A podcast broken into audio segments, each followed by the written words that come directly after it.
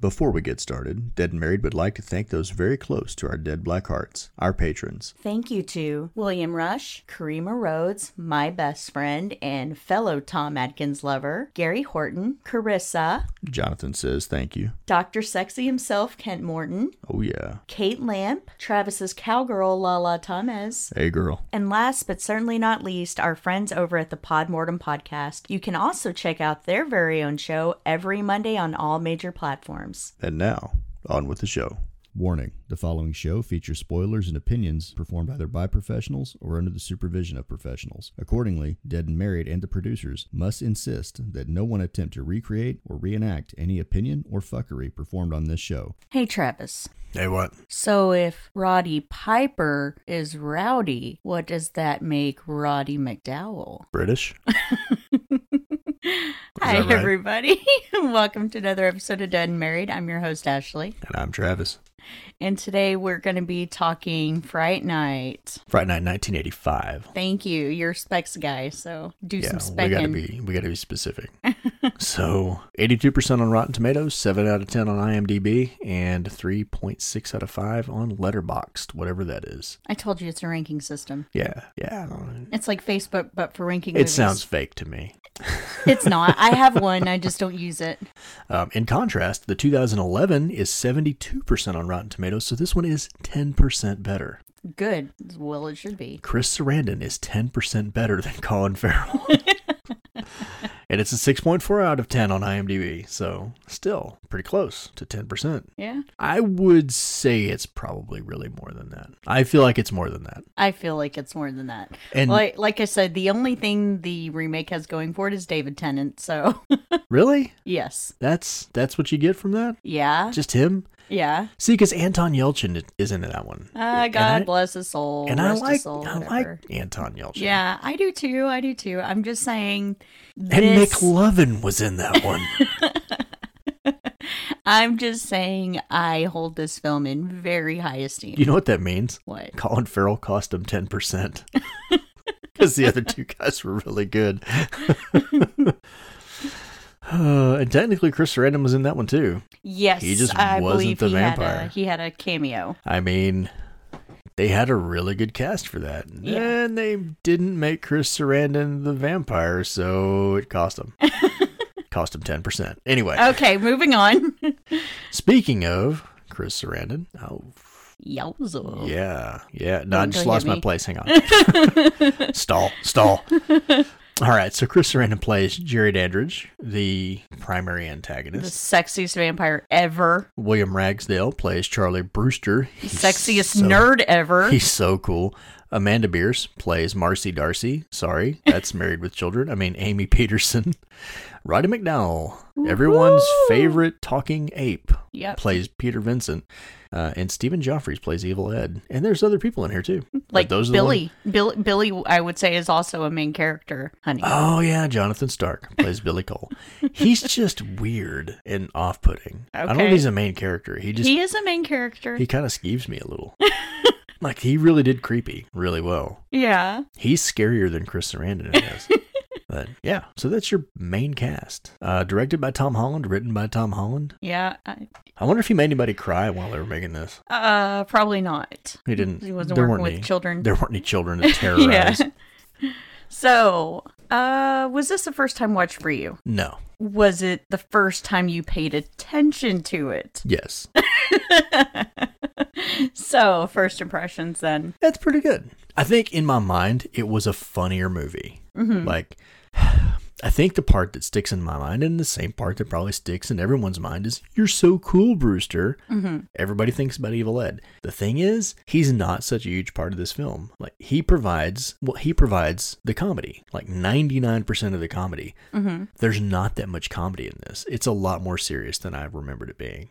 I think it's a pretty good blend of a lot of things because it's not just funny, it's not just scary, but it's also like there there's scenes that like legitimately tug at your heartstrings a little bit. Yeah. And there are really good moments of suspense. I mean, it's probably one of the sexier vampire films out there. So I think that it blends all of those components so well together, unlike most vampire films. Yeah. So it's like because Tom Holland made this film to begin with because he grew up, you know, with the Hammer films and uni- Universal monsters.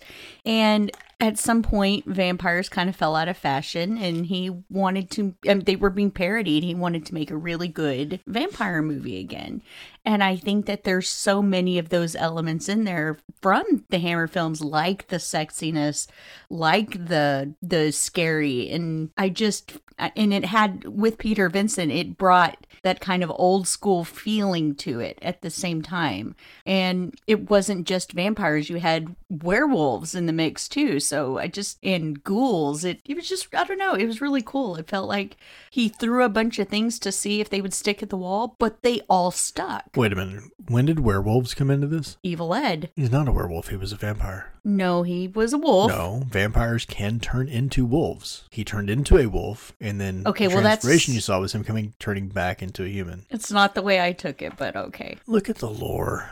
I'm just saying. Okay. Vampires are supposed to be able to, according to the lore, turn into wolves and bats and other creatures. He Uh, just that's happened true. to That's turn true. into That- a bat. That's true. You got me. But Besides, he got bitten by a were a vampire. God damn, you got me doing it. he was bitten by a vampire, yes, not a werewolf. yes. I'm sorry. I'm sorry. You got me there. But I'm still going to say that it's one of the best wolf transformations I've seen. It's really sad. It, it it's up That there. that whole sequence is really sad. yeah, it's up there with American Werewolf in London and The Howling, as far as I'm concerned. Yeah, but in my back to my original point, I think in my mind this was like a campy horror movie that was kind of silly, but watching it really paying attention, it's not. It's not like the I mean, there's certain tropes or whatever that that, are in there. serious, I know it's not that serious. It's I'm just saying it's a lot more serious. There's more to it than I gave it credit for. How about that? Okay, that's I had fair. kind of written it off as just sort of a, a throwaway sort of vampire horror movie, Mm-hmm. uh, and it's not. It's not that. yeah. So Uh, well, How my you? my uh, first impressions was up all night because that was the first time I ever saw it. Um, I was at a friend's or next door neighbor, best friend's uh, house having a sleepover. Me, her, and my sister. And I remember we, we did that every week. We'd either stay up really late to watch Tales from the Crypt or we'd watch Up All Night. And I remember Fright Night being one of the movies that came on. And I don't really recall really paying close attention to it because, again, sleepover, we were doing other stuff. But I do remember it being on in that initial opening scene of um suddenly I'm doing like you, I can't remember her names all of a sudden. Malcolm. Amy and Charlie, there Yeah. we go. so yeah. But I, I think I went back and revisited it as an adult and was like, this movie is just fantastic. It's it's so great. And I think that the performances can't be understated enough. Yeah, yeah. See, I I watched a lot of Up All Night, but I didn't watch any of the movies that were on Up All Night. Right. you watched Rhonda Shear. Yeah. Well, you know, every teenage boy just watched Rhonda Shear. That was Did it. they? Yeah, I think so. Or I think you did. Maybe it was just me. I really doubt it was just me. so, I guess story. Yeah. Do you want do you want to give a plot synopsis to No, the you want to give a plot synopsis. No, you want to give one. Okay, so Charlie is a creeper, and oh my god. Okay, let let me he preface likes this. watching his neighbor through his binoculars Let in his me room because he's weird. with the fact that Tom Holland was a big fan of Hitchcock. So this was his interpretation of what Rear Window would be, but with vampires. Yeah. Yeah. So Charlie and Amy are dating. And, well, they're just dating. I would say it's like they want to get serious, but that's a complicated thing that we'll have to get into later. I guess the neighbor's house has been vacant for some time. It finally gets purchased. And at some point, Amy and Charlie are getting ready to get down. And he's like, oh shit, somebody's moving in. So he completely forgets about the girl who is getting naked in his bed so that he can watch some dude move a casket uh, into the house next door through his binoculars poor choices were made here. like he, he lacks focus. And I guess it kind of goes from there. He sees weird stuff. He sees um, the neighbor, his Travis fangs. is he lost. sees his fangs. Well, I'm trying to put it all together in my head in some form of continuity. Murders He- start to occur. Well, you don't see you, the, the murders are there, but he never sees them. no. And then that night he's watching and he sees the fangs, right? And then Dandridge sees him. Jerry sees him seeing him. I see youception. And like that's sort of the beginning of the end there because that girl later turns up dead. So Charlie enlists the help of his friends, law enforcement to no avail, and finally, ultimately, Peter Vincent to help him slay this vampire. So, what do you think about Well, this? except none of them believe him. Right. Until the very end. Right. So, what do you think about the story? It's fine. It's fine. There's nothing wrong with the story. I mean, I feel like that story's been told before just in a different way. Or like a kid sees something and Yeah, that goes all Nobody the way back to what- the boy who cried wolf. I I it's exactly what I'm saying. Like it's not a new story, so there's nothing there's nothing wrong with it, but it's not really original either. So You're you're not you're not praising it right now. no, no. I mean, I'm just saying that it's a serviceable story, but it's not an original story. Okay. It's not something that like blew my hair back. Like, oh my god, I've never seen this before. Where did they come up with this stuff? I mean, you're right. It's just it's Hitchcock, but with vampires. Mm-hmm. Um, it's the boy who cried wolf, but with vampires. Mm-hmm. Until you know the werewolf comes in. That's not going away soon. Oh my god. Uh, but it's fine. It's it's it's what you expect, I guess. What do you think? Well, I'm going to be a little bit kinder. While it may be derivative, I still think that it's got a lot of heart. It's got a lot of substance. Um, I like the way these were written to be real teenagers. There's still problems that occur that happen to teenagers now, only, uh, sorry, in this day and age, people are way more touchy about the things that go on between teenagers. But so I like that we still have films around where this is the way teenagers talked, this is the way they acted, and you can kind of immerse yourself into that again. And of course, you know, being the diehard horror lover that I am, the whole staying up at night to watch a horror film and then getting the creeps because of what you've just watched, so everything around you becomes suspicious and scary. And you know I, I there's issues with with bullying relationship problems uh absentee parent. It's so many things that that's what i was trying to say. It's like this perfect blend of all these things going on while maintaining such a heart to it. Uh, i yes while the bones may be derivative i feel like holland fleshed it out enough that really gave you a protagonist and group of people that you could get behind and even made the villains likable which is no easy feat. So i i happen to think it's a great story. See, the only the thing I would disagree with on with you there is that I feel like it's the acting, it's it's the players involved that give you that, that make you care and make the story feel maybe not fresh but interesting, not the story itself. I feel like it's the performances you see from Sarandon and and all those others that make the story well i agree engaging, but you not still have necessarily to have a good story first not necessarily the story itself. you still have to have a good story I'm- first because even if you had somebody with the script for the room and you put brad pitt in there it's still not going to make it a good story Well, I don't disagree with you there, but that wasn't a good story to begin with. that's what i'm saying I'm i just think you- there still this- has to be credit to his writing. This story was it, it's sort of a tried and true kind of plot. i don't think so even with all the things i listed how many movies can you list like that None, because I don't okay. I don't remember shit. You know this. okay then I'm just saying there's something very kind of Scooby Doo about it. And it's it's the the performances in the film that make the film, not necessarily the story on its own. Okay. I don't think the story could stand on its own merit. I think it had to have the performances from those people. okay well agree to disagree I just disagree. no.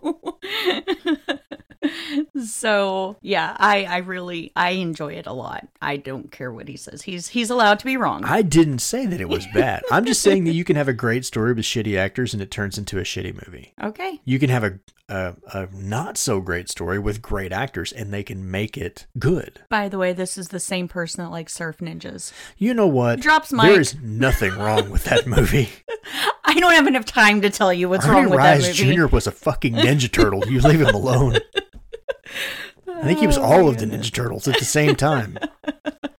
so why don't why don't we get started here with um with our characters? Charlie is obviously our protagonist. Yes. And I really liked William Rag- Ragsdale's performance. Um, having watched, I guess, you know, very, very recently Halloween Kills, I actually appreciated Charlie a little bit more this go around because he he reminded me so much of that Corey character in Halloween Kills, where he's basically a good boy and just a kid, kind of doing the things that kids do, and ultimately finds himself in a situation beyond his control. And it doesn't hurt that they look similar to each other. I think I have a type. I think I'm starting to realize I have a type here, but.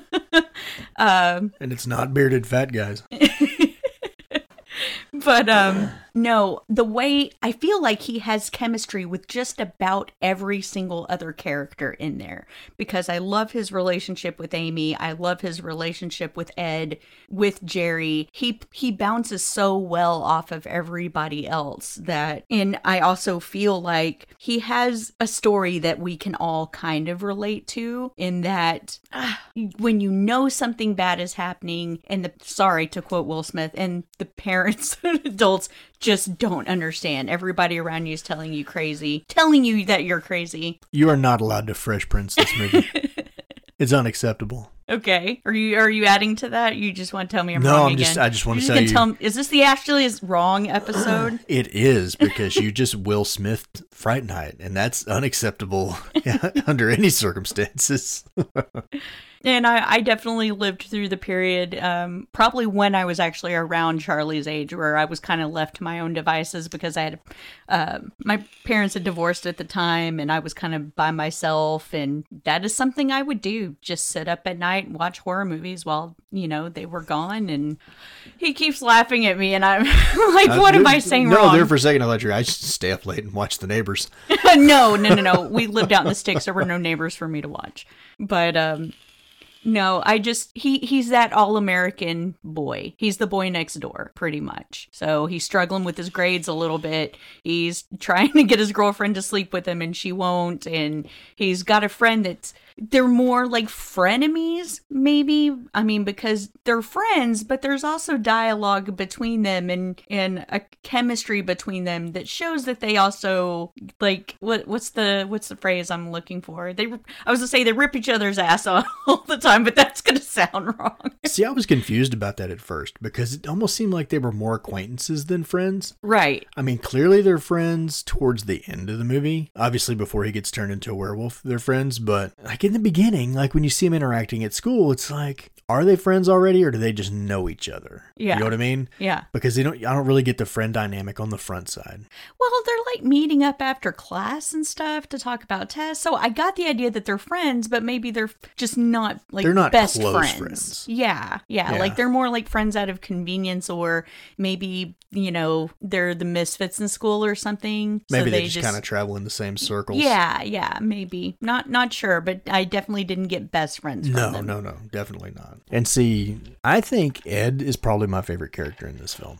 hard same, He hard same. and it's I don't know, it's it's tough. I think you have to s- have seen the movie to understand. In the beginning, he's just comedy, but I would say that probably the most emotional scenes and some of the most emotional acting in this film are delivered by him. I feel like he's the most tragic Which is crazy because when you hear that laugh, you're gonna think there's nothing serious that could ever come from this kid. right. But his death scene, spoilers, towards the end is fucking sad. Yeah, it really, really, really. is. And you just would not expect that performance from him. Yeah, when I you was see him in say, def- yeah. on the front side of this movie, you're like, okay, he's going to die real fast. right. you know? Yeah, exactly. He's the Shelley. he's going to get it immediately. Yeah. But, I mean, he kind of does get it, but he doesn't get towards the end. But I don't know. Like, he's the only one that made me feel really bad for them. hmm And I don't know. I didn't expect it. That was an unexpected twist for me. Right. Well, with Charlie, like he's likable, but at the same time, you feel like he kind of makes these stupid decisions. And so a lot of it you feel like he kind of brings on himself. Whereas Ed was just kind of roped into it. He didn't ask for any of it, you know? No, Charlie drug him into this. Yes. And Charlie makes bad decisions from the very beginning. Yes. in the very beginning when he's trying to get Amy to have sex with him. And at some point she changes her mind and she says, Charlie, I'm ready. and he's like, "Oh, look, they're carrying in a coffin." Instead of saying, "So am I," like he just ignored the coffin and gone with the girl. His life would have been fine. Yeah, no kidding. So would hers, and so would Ed's. Yeah. Like he fucked everybody by not thinking with his dick right there. That's the first time that's ever happened. I mean, I'm sure somebody out there is going to be a buzzkill and say Charlie's not likable from jump because he's trying to coerce his girlfriend into having sex when she's really not ready to. But I I don't know. I'm I'm going to be one of those people just because I grew up in that time of whose boyfriend didn't try to get them to have sex all the time. I feel like that's a pretty standard trope you know and Yeah, yes the agree with that. climate has changed now but i still think that that's something that's pretty typical for the time I think that the so it, media. it didn't bother me I think that the media side of that has changed. I think the reality side of that has not. Teenage boys are going to try to get laid. I don't care how old they are, what year it is. They're going to try to get laid. right That's just how it is. And there are teenage girls out there who are going to be the same way. Like, Yes. They're just, that's what they're thinking about. That's what they want to do.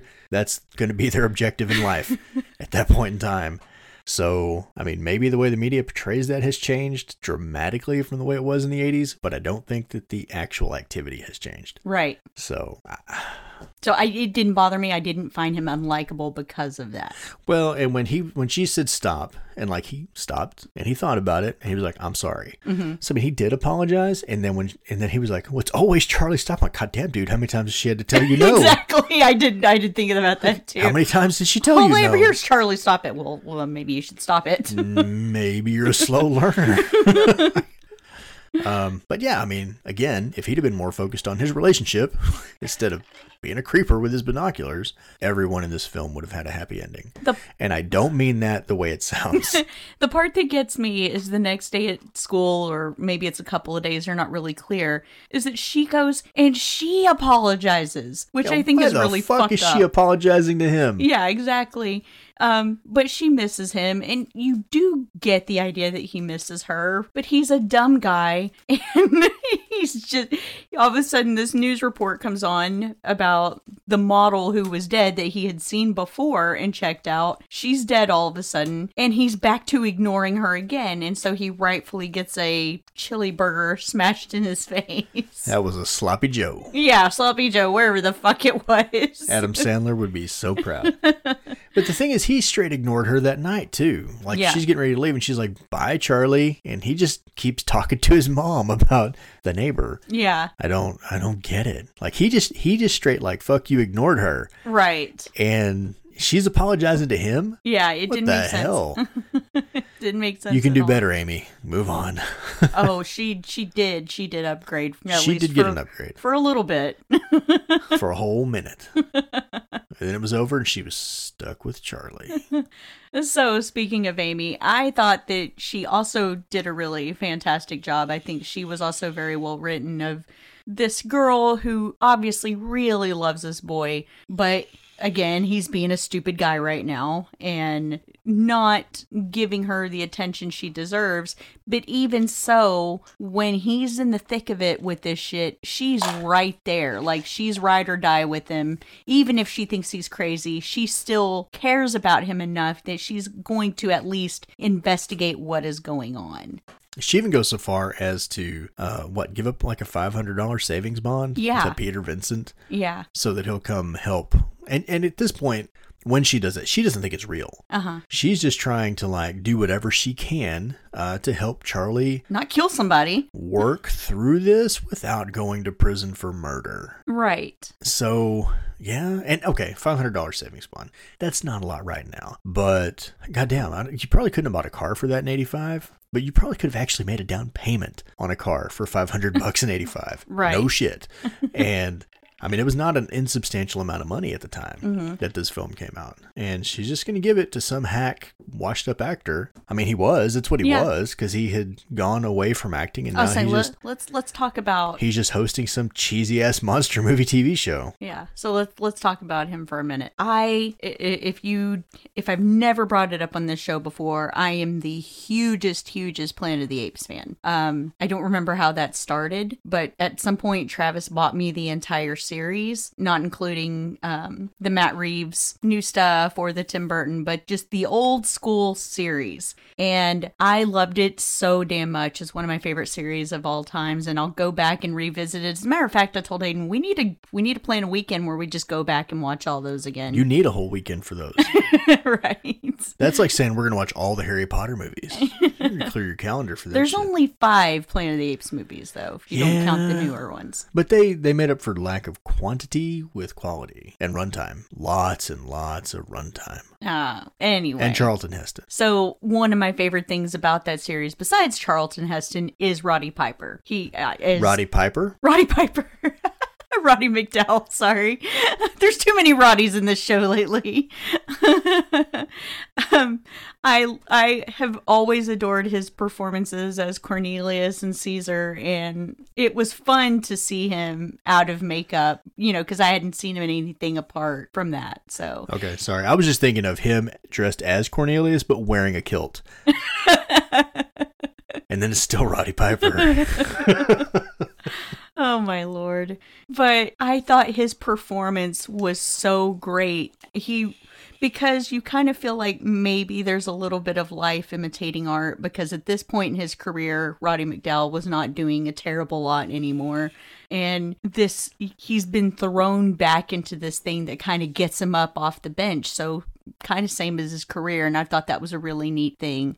But he also portrays somebody that can be really comical at times, but he can also be really sad. His reactions to what's going on around him whether it's fear or it's sorrow or just complete shock. He he performed he played that part so damn well. I noticed that he's this is going to sound like a strange observation. He's very expressive. Yes. His face is very expressive. And maybe that's from years of wearing chimpanzee prosthetics or something. I don't know. But he convey he conveys a lot more with his face than he does with his words. Right. Um, but yeah, he was kind of like the combination Dr. Loomis slash Van Helsing Yeah. character in Yeah. this. Yeah, yeah, I can see that. I can see where they got the Van Helsing thing, but something about him kind of gave me Loomis vibes. Mhm. I think it was after he started to take it seriously, eh, but after he stopped hiding in his apartment.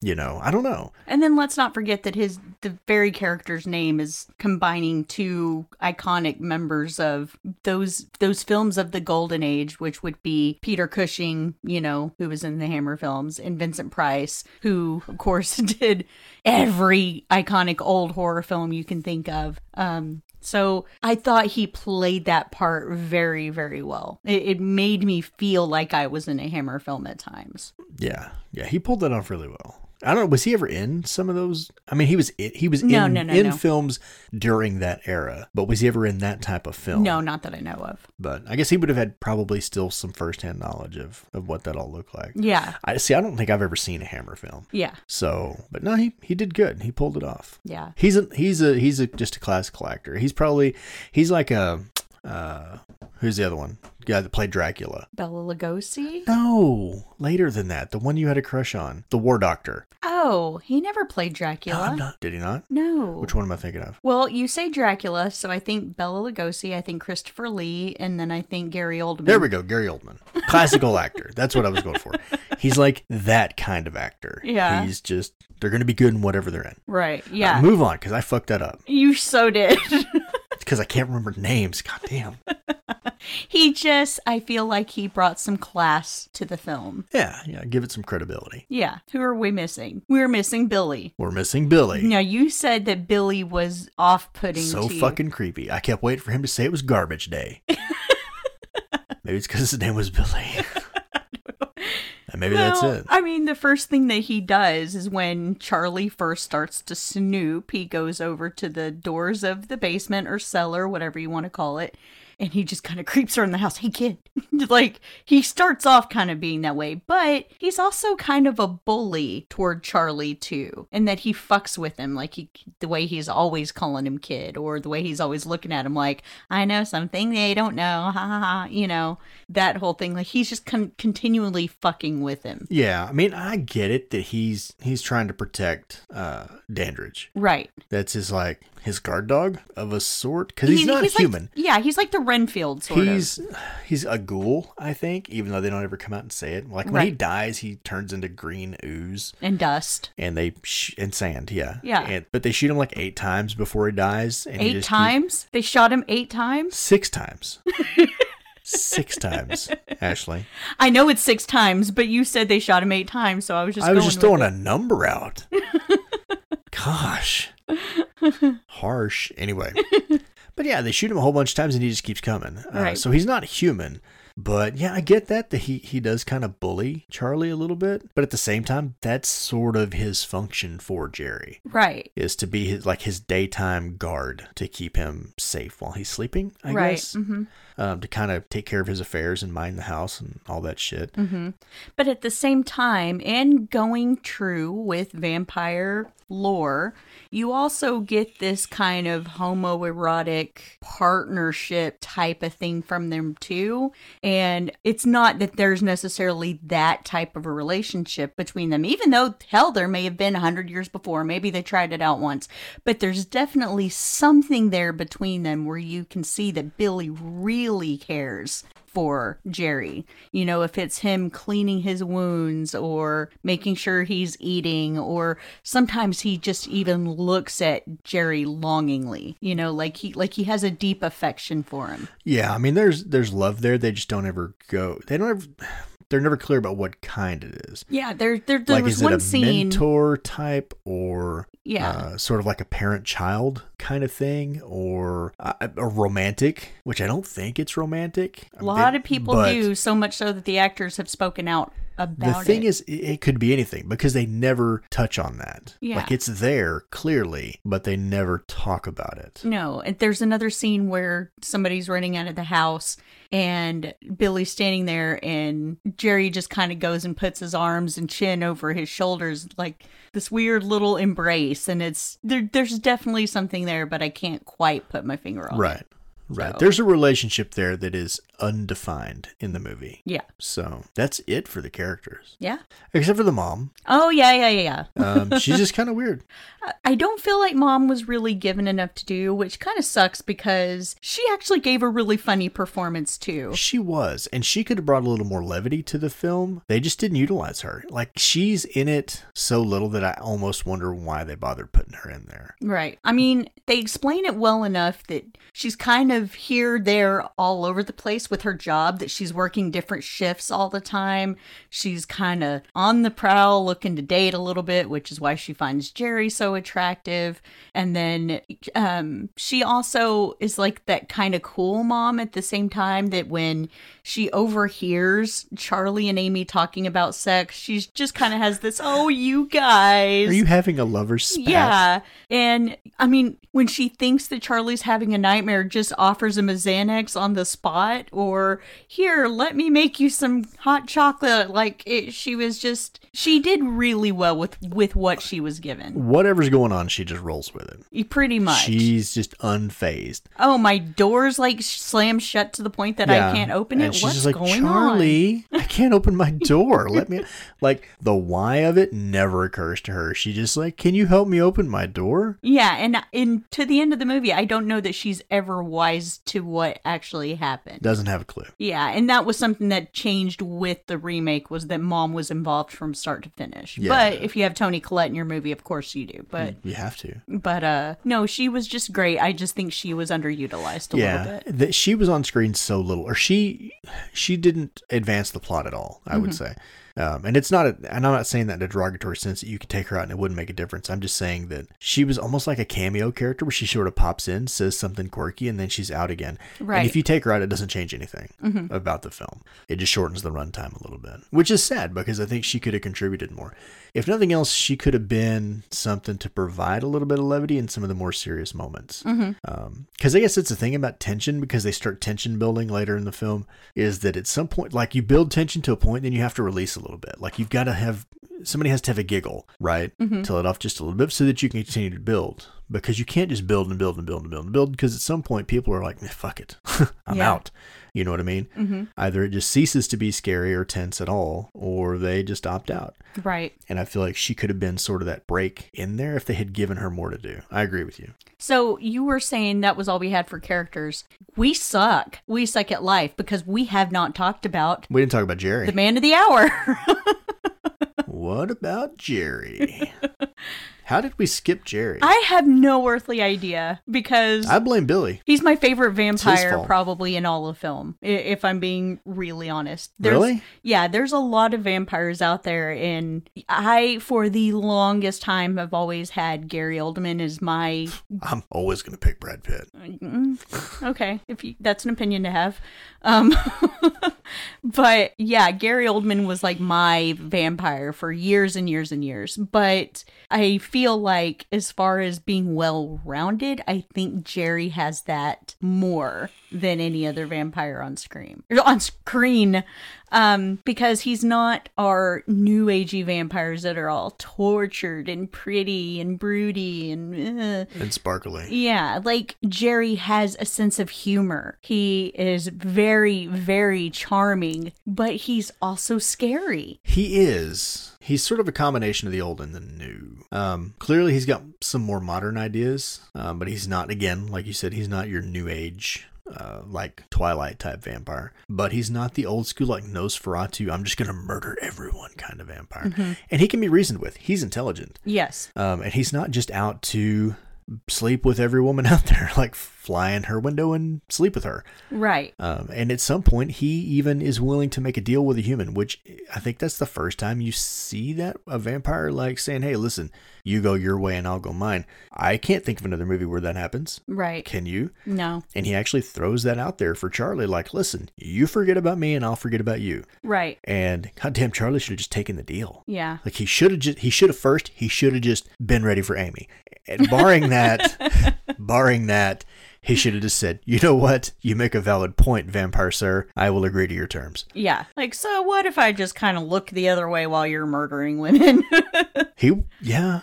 Well, I mean, Ed would still be alive, yeah, I mean, and Amy wouldn't be a vampire. So, but Charlie wouldn't be a hero either if he didn't stand up for what he felt was right. is he a hero though? Yeah, I think so. But doesn't the hero win at the end typically? And he kind of didn't. Uh, he did. He lost Ed. He lost his girlfriend, and at the end. He got his girlfriend back? yeah, okay, okay, yeah, she did turn back, didn't she? yeah. But at the end, he's like looking in the window, and there's those like glowing eyes coming from the window. Well, so, that could have just been the director giving one last little uh that ultimately didn't mean anything. well, okay. Well, there was a Fright Night too, though, right? yes. So maybe that was maybe they're just setting it up for a sequel. Uh, they had nothing to do with the sequel whatsoever. As far as they were concerned, it was done right there on the spot. But a thing that I like about Jerry, which going back to Dracula, is there's that whole Dracula slash Mina thing happening with him and Amy, in that she looks like the reincarnation of an old lover he used to have. So she's like the love of his life. And I think thought that was an interesting element to put in there too. So. It was, and you get that painting, but they never elaborate on it. So I mean, you I think the audience sort of draws that conclusion, but he never comes right out and says it. Well, he tells her that she looks like somebody he knew a long time ago. Right, so he didn't right. explicitly But go he into doesn't it. say what that person was to him. so Was it his wife? Was it just someone that he was infatuated with after he became a vampire? I don't know. I, I don't need them to spoon feed No, no, no. I'm not but- saying that you need that, but then like he bites her and then just locks Charlie in the room with her, and he's like, "Yeah, she's gonna get hungry in a minute." I don't know. It just didn't seem like there was that level of attachment there. Do you not remember when he gets killed at the end? He's like, I I guess guess, not. not. I guess he not. does scream for her as he's dying. Does he? Yes. See, he told you you should have watched it one more time. I should have watched it one more time. I don't remember that. yes, yes, he did scream for Amy with his arm out as he was burning up in flames. But she was still turned at that point and under his thrall. Yeah. So she had to do what he said at that point. Until he died, she had to do what he Yes, said. but I still think he loved her. Eh, agree to disagree. We're gonna be doing that all night, aren't we? All night long. Leave us your comments, mostly telling me how Travis is wrong. Oh. Mama's oh, right. Oh, that's not going to happen. that's not going to happen. So anyway, I, I again, I I think he he just performed so well that he could do all of these things because our uh, one of the things that Holland told him was when you're walking up on your prey or something when you're going to intimidate somebody, you have to walk up to them like you're the baddest motherfucker in the room. And I definitely got that from him. He just had that slow ease devil may care attitude about him. He was just cool. He was. He was very cool. Like any in every scene, he he walks in and he's you know he's eating some fruit because he's a fruit bat, and which I think that was Chris Sarandon's idea. It was uh, that you know not all not all bats are vampire bats. There's fruit bats too. So, Right. and like that whole thing. Well, if he's eating an apple, then he can't really be a vampire. So it adds doubt. yeah. Um, which I think is kind of cool. Interesting that he did his research on that. yeah. But I And he's also going to walk in a room and every female's or male's head is going to turn. Yeah, but I mean the cool factor that I'm I'm trying to I'm trying to articulate it. He just there's like confidence in every scene. He Mm-hmm. walks in. He's just completely unfazed by whatever's going on. Yes. He's got that senior pecker swinger, I got this attitude. Yeah. And it's kind of cool. Yeah. Senior pecker swinger. Yeah. I think now we call that big dick energy. Well, when I was a kid, hundred years ago, the guy yeah. in charge was the senior pecker swinger. Yeah, but at the same time, if he's going full on threat mode, you absolutely buy into that too. That this guy could just slash my throat and be done with it. Because he goes from being cool, and then when he gets Charlie in the room, and he makes Charlie the offer, and then and Charlie stabs him, and he's just like, "Fuck," and then kind of flips that switch, and you're like, "That's a cold-blooded killer right there." Yeah. because he's just shoving Charlie out the window. yeah, but I just and I, the thing is, his facial expressions don't really change. I don't know what changes in that, but he goes from "I'm just a cool guy, and I'm trying to to do this." I would say he ha- he has some Like, nuances it's about very him still. subtle. Yes, yes, But you you go from "Hey Charlie, take the dildo," "Oh, you're fucked," like quick. Yes. But So- there's also you can see maybe that there's a little bit of conflict in him. You know, where he's like, "Damn kid, just take the deal," and then at one point he also tells him, "I'm gonna give you the choice I didn't have." Yeah, there's some measure of humanity there. Yes, just um, even if it's the tiniest bit, he still conveys that mostly through his eyes. That there's just something beneath the surface there. And where where I said that Malcolm McDowell, Ro- wrong Roddy McDowall, McDowall? Roddy McDowall. is very expressive with his face. I don't feel like Chris Sarandon necessarily is. His again, his his performance is extremely subtle. Yes, Um, like you you get the change, you can kind of see the change, you sense it on screen, hmm but it's not nearly as obvious um, through facial expressions or mannerisms as it is through McDowall. hmm So just interesting. It's interesting to see the two different methods. and I love too that he's his movement as a vampire is so smooth. It's like they had him riding around on a skateboard. Yeah, like he gives that that smoke thing, like like when Well, he, he is coming through the mist, like he just glides. Yeah, he just kind of glides along. Yeah, and I thought that that was really cool too. He's he not He was on Steadicam. even though he is intimidating, he's not brute force. He's very stealthy. Like the scene with Evil in the alley, that was some really creepy shit. Because it's like, you know, he's there, you just don't know when exactly he's going to strike. And the fact that he can Jason Voorhees style teleport all over the place is creepy too. See, okay, I have a different thought about that because when Jason just teleports out, he comes stomping out of the underbrush. Right. Uh, like a like a bear, right? Mm-hmm. Jerry kind of glides around the corner like Candyman, Mm-hmm. because Candyman did that too. He would just like step out, and he's like, "Here I am." yeah. kind of the same thing. Yeah. Uh, more ghostly, really, than anything else, Mm-hmm. where he would just sort of appear. But and then you get this I don't know. I will say that there is one scene where I feel like his humanity really does shine through and that is the scene where he is going to turn evil because I don't think that he's necessarily trying to persuade him just for the sake of being evil. Like you feel like there is some emotion behind it and he really understands what evil is about Well, as a because he doesn't know the kid, at all. Never met the kid before, except for in his home, what, 10 minutes prior to this happening. Mm-hmm. And he was like, Aren't you tired of getting picked on? Yeah. Aren't you tired of being the outsider? So, like, he gleaned all of that from him just in that very short interaction. Right. And it was, he was amazingly accurate Yeah. uh, with Evil sort of being an outcast. Mm-hmm. And now there, there was some insight there. He displayed some insight. Yeah. So I I think very very brilliantly portrayed, and, and yes, that's, uh, honestly, I think that's probably why it's my favorite. But at the same time, it's sort of sadistic because it's like, first I'm going to turn your friend and then I'm going to turn your girl. Mm-hmm. So, I mean, there's some cold blooded shit in there too. Oh yeah, he's he's highly intelligent. Yeah. So he's like, "Ah, I feel bad for these people, but I'm also going to fuck with Charlie. Yeah, because it feels like there's a chess match going on. Charlie's just not a very good player. No, no, Charlie sucks at chess. Like like Jerry's a couple of steps ahead of him every time. Yeah, yeah. Because let's face it, these people make some of the stupidest fucking decisions throughout. Like, for instance, when Evil and Amy and Peter decide that they're going to disprove Jerry being a vampire, there's all these red flags that pop up that everybody just seems to fucking ignore. Like, for instance, they're having a telephone conversation. Remember when we had those? But. Uh, on a landline. on a landline. And Evil's like, oh, we can't have crucifixes because he's a born again Christian, but we also can't bring holy water. No, we can't meet until after 6 p.m. And nobody thinks that that's fucking weird. and they're laughing about it. Yeah. I don't. Yeah, they totally. And then even when that. they're performing the test, nobody notices that Jerry's very closely studying. He's really examining that shit. Yeah, like he's holding it up against the fire flame to look at it. And then when uh, Charlie pulls out a cross, he backs up, like Jerry backs up, and then Billy kind of bows up, like he's ready to attack. And again, nobody thinks about this is kind of odd behavior, just a little bit. Right. The windows are blacked out on the house. I think maybe they're just um, dumb.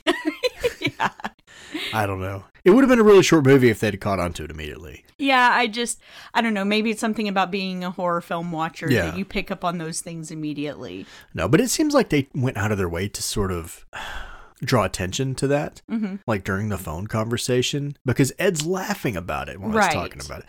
And so I don't know if it's meant to be a joke for the audience, um, where Ed's laughing about it, like, oh, he's hamming it up. You know what I mean? But Uh, what doesn't Evil laugh at? I know. I mean, because at the beginning, he's talking about people getting their heads chopped off, and he's treating it like, well, be honest, the way I would. he's like having a giggle at it. Well, I mean, I agree. I'm just saying, I don't know if that that it was intentional or if he just did that. he just doesn't take things seriously. And the characters just all automatically accepted these things as being perfectly normal and in no way related to a vampire. right. It just seems like those three things back to back, at some point, you would have to go, wait, these are things a vampire is averse to. Yeah, but you know what? Consistency is something they struggle with a little bit Uh huh. in the film. For instance, when Ed uh, shows up coming after uh, McDowall, Mm-hmm. he shows the crucifix, it puts crucifix on his head and it burns his head, you Right. it chases him off and all that stuff. When he pulls it on Jerry, Jerry just is like, you have to have faith for that to work on me. Right. So did he have faith when he used it on Ed and then he lost it with Jerry? like, wait, it's lost its mojo. He's like shaking the cross around and blowing on it. I mean, do you need to take it and get it recharged? do you need to check the batteries? I was Why thinking about work? the golden ticket in Last Action Hero. He's like rubbing it between his hands and blowing on it thinking, like is it's it like one of those emergency Nintendo, flashlights and you have to crank it up first? Like it's a Nintendo cartridge, you know. It's very shake weighty. I don't know. I just, I don't understand. Like, how did it work on Ed and not on Jerry? right, right. It just did that. That part didn't make sense. And the Uh-huh. thing is, he hauls it out twice, and the second time, Jerry just like crushes the damn thing. Right. But then he'll haul it out again and oh Yeah. So yeah. I get it. I get what you're saying. I do. I mean, it was funny. Jerry's reaction to it was funny. the way Sarandon played that, because he's he's very, it's very over the top. Well, let's talk Oh, Yeah, I was gonna say let's talk about like if he just started spinning around in circles or something, that would have been perfect. yeah, I love his reaction there We he gets stabbed through the hand, but that's a good way to segue into the special effects. Um, I know you we were talking about this off mic and you were saying, I don't just don't feel like there was a lot in this film. I think that you're forgetting about some things. I don't know that it's a special effects really showcase. Like we're not talking about, you know, balls to the wall Savini type of extravaganza here. But I think what they did when they did it is absolutely amazing. Well, that's what I'm saying. It, it's not an effects driven film at all. And maybe that's the reason a lot of them didn't stand out to me. It's because they were small. They were small effects. Like it was hands or it was teeth. Um, you get to see Jerry's sort of transformation, his partial transformation when he's uh, when he gets stabbed in the hand. Mm-hmm. You know, and you get to see his. Uh, what face was that? Who was it I compared him to? I'm like, The- oh my god, he looks like that guy. you compared him to uh, Dorian in The Mask. Yeah, yeah. After he puts the mask on, he kind of looks like him. Um, I mean, that was a pretty big effect. But uh, the one that that caught my attention um, was Ed. Right. Ed's transformation. I would even say that's the biggest one of the film. And when he goes from a wolf back to a boy. Right. So Travis doesn't have the specs pulled up in front of him like he should, but the guy whose name is escaping me right now, he worked with these other people on American Werewolf in London and The Howling both. Like he helped in those transformations. And he said, okay, those were great. And yeah, they're going to be remembered forever. But what can I do in my wolf transformation scene to make it just that much more better than the rest of him? And what he did was he wanted to bring more ugliness to it. Like we just see a human going from a wolf or, you know, maybe limbs stretching out but he made it almost like a deformity, you know, where maybe Evil's face would be intact, but then he'd have a wolf arm or leg or something. He kind of mismatched those pieces together where it was something much more grotesque and ugly. And I think that that was just brilliant work.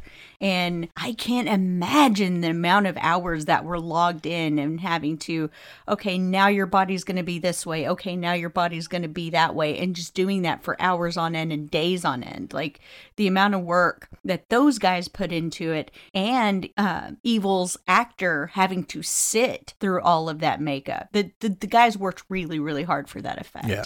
And it's great because it's not an effect, it's not a scene that's over in like a minute. That scene really drags on for a long time and makes you uncomfortable and makes you sad and just, it's that kind of car crash effect where you can't really look away even though you're seeing something so awful in front of you. Yeah, and this is so I, I like a werewolf transformation that, and, and this wasn't a werewolf, but a body transformation that makes you really uncomfortable. I feel like the one. Well, I'll just continue with the werewolf theme um, because that's the one that you see this type of transformation in the most. Is that a lot of times it's like sort of an underworld type of transformation where it's like there's some discomfort, but they just sort of, I'm a wolf now and go on about their day, you know, or ones where it, doesn't seem to affect them at all, or they enjoy this change. But you've got some like this, or um, was it The Howling, where the transformation is clearly painful. A, American Werewolf American. Werewolf, it hurts. Yeah. It is. It hurts a lot. Yeah, it's Um, so it's uncomfortable. a torturous process for them to transition from a human to a wolf and then back again. Mm-hmm. Um, it's gonna sound sick, but I kind of like it like that. yeah, I do too, very much. Um, more so than just the look what I can do, Yeah. sort of school of transformation. Yeah, and because of that, it then brings in that element of body horror too, because at some point, evil has to be aware of what's going on with him, and that makes it so much worse. Because part of the reason it makes that scene in particular so heartbreaking is that, regardless of the real life age of the actor, the character's just a kid, you know, and that's the part that really sucks about it. And that actor, he really brought such a really depressing performance to it in that even when he's burnt with the cross on his forehead, there's tears rolling down his face. You know, when Jerry's cornering him in the alley, he's so terrified and crying and then just the sheer agony that he's going through in his transformation. I was just like, wow, it's really a shame this kid didn't do more. Yeah. Yeah. The one that got me was the transformation scene. Well, it's basically his death. Mm-hmm. We call it the transformation. It's his death because he is uh, stabbed through the heart mm-hmm. with that chair leg or whatever, or stabbed through the chest with that chair leg. Um, so that is killing him, and then he's transfer transforming back into human at the same time. Mm-hmm. Um, so it's like an unimaginable amount of pain. He keeps reaching out uh, yes, to McDowall. I hate that. And he's like, is this sort of a last act of defiance? Like I'm gonna kill you with my last breath, so. or is he asking for help because he can't articulate anything at that point? Right. And so it just comes across as very, very sad. Well, and he. I think it's probably some of the best acting in the film. He's or, more or less dying alone, too. Yeah. And so I think he is reaching for him, maybe is asking for comfort a little yeah. bit. Like, I don't want to be alone. Yeah, but you I know? mean. And, and, adding to that, uh, McDowall's performance on top of that, his reaction, and he's crying too. It's it's so sad. And he reaches for him too. It's The whole thing is just yeah. very, very sad. But I mean, would you agree, though, that of all the, the great actors that were in this film, that's probably the best piece of acting. I agree. Yeah. In this film, I even agree. against McDowall and Sarandon, the kid kind of took it away from him there. I would agree. Yeah. So, yeah, yeah it's sad because I I've never seen him in anything else. This is the only thing I've seen him in. Um, I watched him in Nine Seven Six Evil, where he's kind of playing a similar type of character. Oh yeah. So I may I may that one's directed by Robert Englund. I may have to get you to watch that sometime. So. Okay. Yeah, he. I actually do agree with you on this point that I think he might have stolen the show a little bit, yeah. and and not just there. Uh, I, I have heard people say that they found Evil to be annoying because of his cackle and all that, but I just found every scene that he was in where he was reacting to something around him just to be completely hilarious or endearing. Because I mean, even Aiden, because he watched this with me a few nights ago, and he he was sitting there as a scene where Charlie goes in to ask him, you know, about vampire lore and stuff, and he makes him pay him to do it, or he offers to pay him for it. And Evil says, Far be it for me to take a fool's money. And Aiden just started laughing hysterically. And I was like, Really? That's that's the part that cracks you up or whatever? Because one of my favorite bits of Evil's is the scene where he's pretending to be Charlie's mom in the bed, and it's that little Raggedy Ann red yarn wig, and he pops up and she left a note. Mm-mm, his dinner's in the oven. I love that part so much because when he's not going through something bad, he's just playing it with such glee, like he's enjoying what he's doing, and he was just deliciously evil, and I loved it. He's gleeful evil. Gleeful evil. Which is probably even more scary. It's like, not only am I evil, I know I'm evil, and I enjoy it. Yes. Don't uh, call me evil anymore! I love that too. Right. so. Right. But yeah, so kind of to get back on track with the effects, the the small effects like the little hands and stuff like that, where you see, it's usually Jerry, right, where he's got the long nails or whatever, and when mm-hmm. and when Charlie stabs him with the pencil. Um, a lot of times when you get a hand effect, I mean, it's clearly just a glove and some Lee press on nails. Not in this one. Mm-hmm. Shaking your head at me before I've even finished my no, statement. No, I thought you were talking about something else. No, no, no. But you know, you know what I'm talking about. A lot of them, if you're going to have a hand with uh, long nails, you can tell that's kind of what it is, right? Mm-hmm. It's a latex glove with some press ons attached. Right. This is not. No. These are actually good. And when he closes his hand around the uh, the pencil to pull it out, yeah, like the fingertips don't immediately bend back. Okay, have you seen that in films mm-hmm. before? Where like, it's clearly just gloves that are too big. Yeah. yeah, no, these were these so, were full on extensions that they put on his fingers. They were small effects, but they were quality. He went through a very lengthy makeup process of 8 plus hours, and he said that he's a very physical person. He can't just sit for so long without doing anything. He would get antsy. And so at one point he was like, "Guys, there's got to be something for me to do. I can't just continue to sit here like this." So they were like, "Do you want to do your hands?" It's like, "Yeah, I'll do my hands." So as they were working on his face, he was actually doing the prosthetic work for his fingers, and I thought that was really cool. That is pretty cool. No. So once you get one hand done, how do you do the other hand I don't know. without fucking up the one you just did? I don't know. And I know that you're talking about the pencil as not being that really a big of a deal, but to me, as simple as it is, because all it is is a retractable pencil. Well, I get that, Um, but what I'm saying is that it wasn't a huge effect, but it still looked good. Yeah, but it looked amazing. Like something about those just you know, something as simple as that, a retractable blade or whatever. I just find it so charming. You know, that's it's just stuff you don't see very often anymore.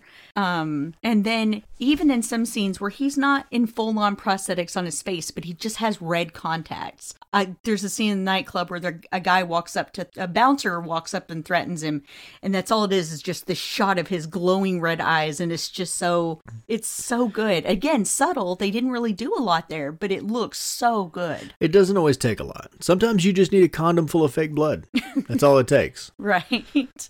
Um, and then, I mean, Amy's face and full on vampire, that's the iconic shot of the film. It's on the, the art for the, the box of the film. Those, that giant set of Jaws teeth. Like, there are, there are women that cosplay to this stuff. Like, it's, I would love to cosplay to that. Like, it's, it's such an amazing look because, you know, she's turned over in the corner and she's like, Charlie, you swore you were going to protect me. You swore whatever. And you're waiting for charlie to go over and oh and, and comfort her whatever. And then she just turns with this mouth of fucking melina teeth. And you're like holy shit you know you didn't expect that to, to come.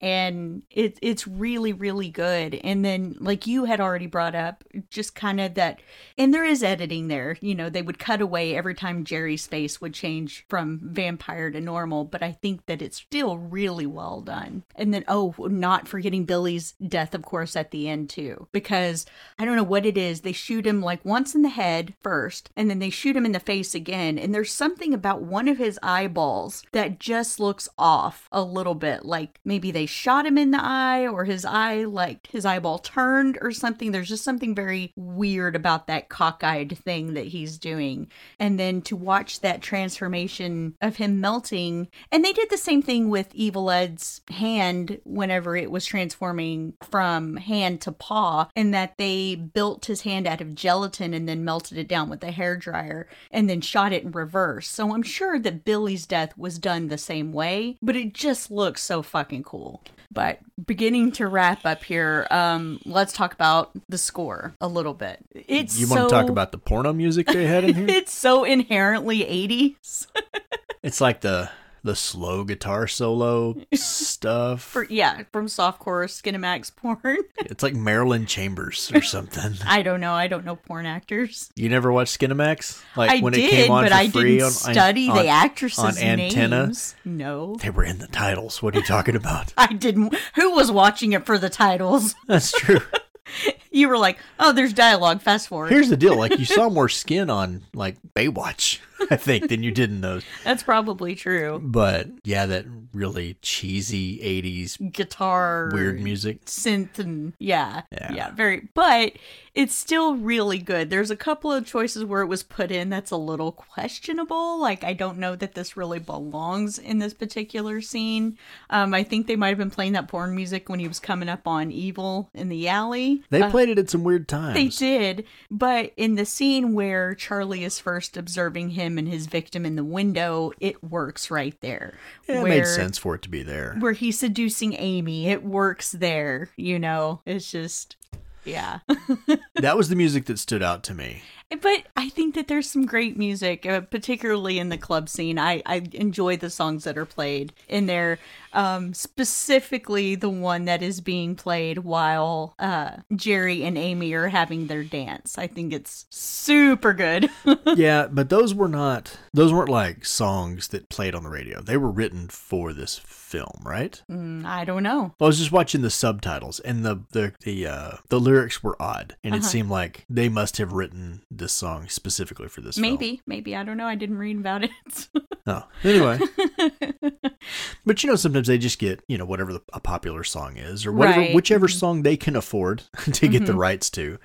Um, and sometimes they make Dream Warriors. That's for the movie. That's for the film, and I think that's what this music was. A yeah, lot of could it, have so. very very well been. It's it's a fantastic soundtrack though. I really really enjoy it. I may actually download some of it. Are you gonna download the porn music? You know, every time we have covered a movie, I have gone and downloaded music from that soundtrack. Like I downloaded stuff from um the new Return, Hellraiser. Return of the Living Dead, uh Reanimator, yes, Hellraiser 2022. Um yeah, I'm I've really been enjoying picking up the different music from the films that we've been watching. So, anyway, so let's move on to favorite quote, favorite kill, favorite scene. Okay. Favorite quote? You're so cool, Brewster. God damn it, I knew you were going to do that. That's everybody's favorite quote from this film. yeah. It's the almost the only quotable in this film. Is Yeah. that one? Like that's what stands out. What were the other two things? Favorite kill, favorite, Favorite scene. kill. Um, nope. I guess my favorite kill would be Evil Ed, but that's really the only kill in the movie other than Jerry that you actually see. And Billy. Yeah, you do get to see Billy.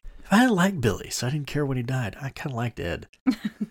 and let's see, favorite scene. I think my favorite scene is in Charlie's bedroom Okay. when um, Jerry's giving him the choice. Uh huh. Like, you forget about me, and I'll forget about you. Really? I think that might be my favorite scene in the Wow, film. okay. So, how about you?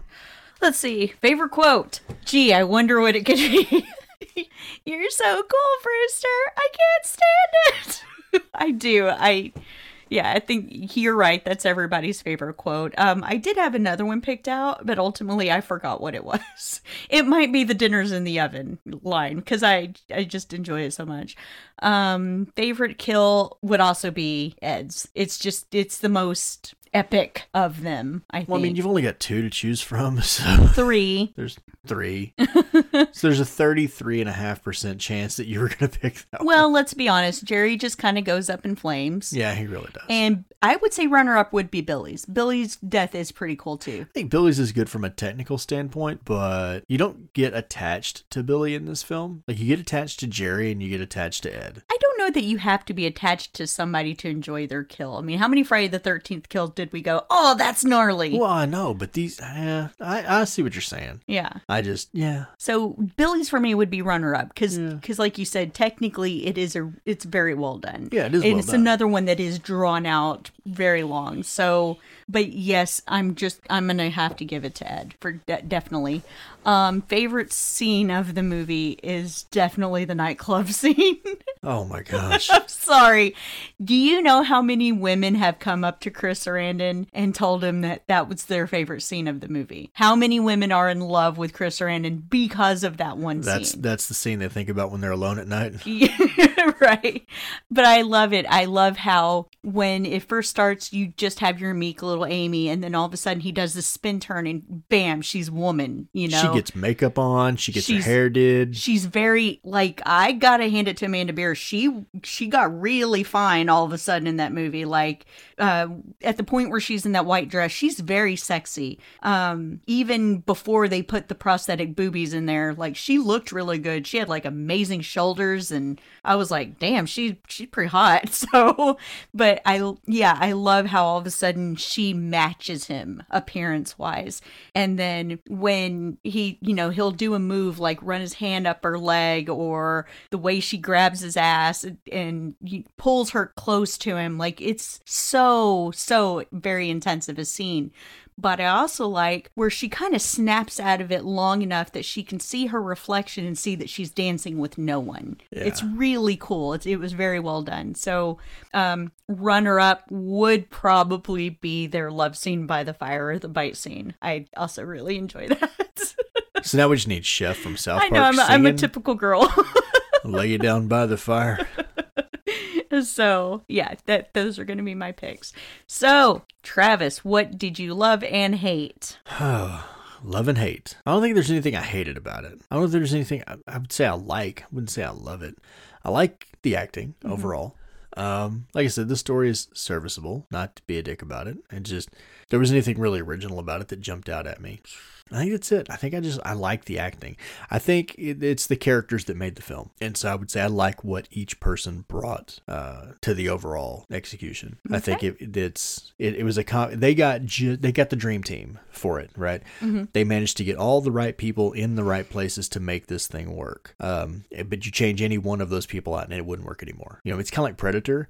Like they got the exactly exactly the right group of guys to make that movie work, and if you switch one of them out, then eh, it doesn't really work as much anymore. You know, and I feel like that's kind of what they got here. So I think that would be that would probably be the, my my loved part. I guess would be the casting in this film that they they really got it. They nailed it, mm-hmm. and then the performances turned in by those people. Okay. How about you? Uh, I would say, as far as loved, I have to put uh, Roddy McDowall at the top of that list. I love that this was something that he got to come back from and or come back to and and give this performance. I think he's really underrated as an actor. So just made my heart so happy to see him doing something else before his death.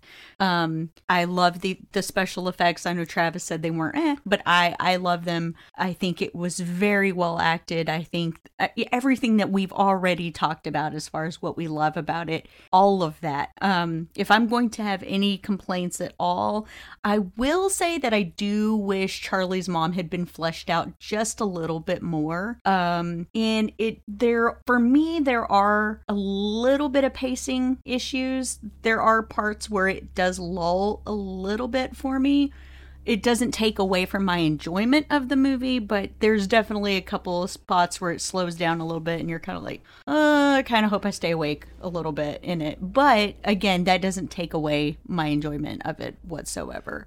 Um, other than that, I really don't have a lot of complaints. Everything else would be nitpicky bullshit. There's little continuity errors here and there. Um, like at the beginning when Amy is taking off her shirt, if you look, she's sitting with her shirt all the way down where her her bra's showing, and then when you look in the next shot, her shirt's pulled back up, and then it'll go back and her shirt's down again. And so, but it's it's nitpicky, you know. It's just little shit like that. But other than that, it's I I love it.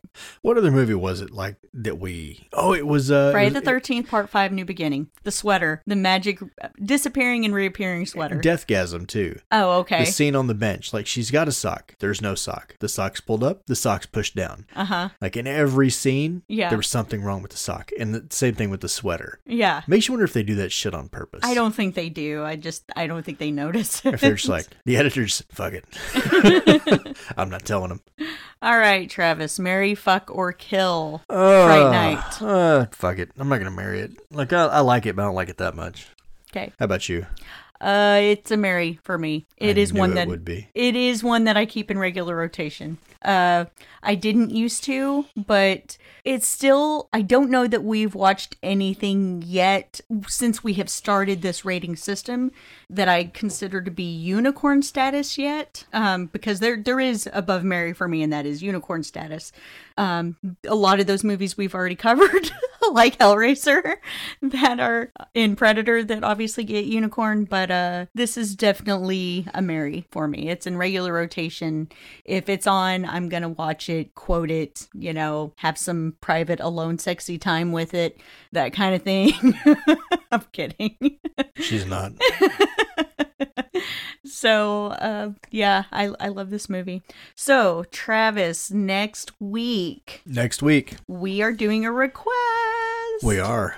So did you make a decision because we were kind of given two options did I you did. decide I made, I made a decision. Okay, so Lala Thomas, our our very very good friend, has made a request between Dolls and Dolly Dearest. Travis, what did you choose since it is your week? I decided that you should pick. Oh my God, no, it's your choice. Uh, I think Dolls. So our second Stuart Gordon movie. Yeah. So perfect. Yeah, I, that's not why I picked it. I picked Dolls because I think I've seen that one before. Okay. I've never seen Dolly Dearest. Like I know I've never seen Dolly Dearest, but I'm pretty sure I've seen Dolls. Okay, once. great. And then we will follow that up the following week with yet another film request, and that's coming to our friend coming from our friends William and Zena Rush, but you'll have to stay tuned to find out what that is. So until then, I'm Ashley. And I'm Travis. Thank you for listening to Dead and Married. Take care, guys. Bye. What would you do to save the life of a teenage boy? If you subscribe to our Patreon for just 3 to $10 a month, you can get Aiden out of the industrial sized hamster wheel we use to power our show. For that, you'll get access to bonus content and allow me to remove Aiden's handcuffs. He doesn't run worth shit with them on anyway. Also, be sure to show your support on our social media pages. You can find us on Twitter as TravisL80 and SpookyMom83. Thank you for your consideration.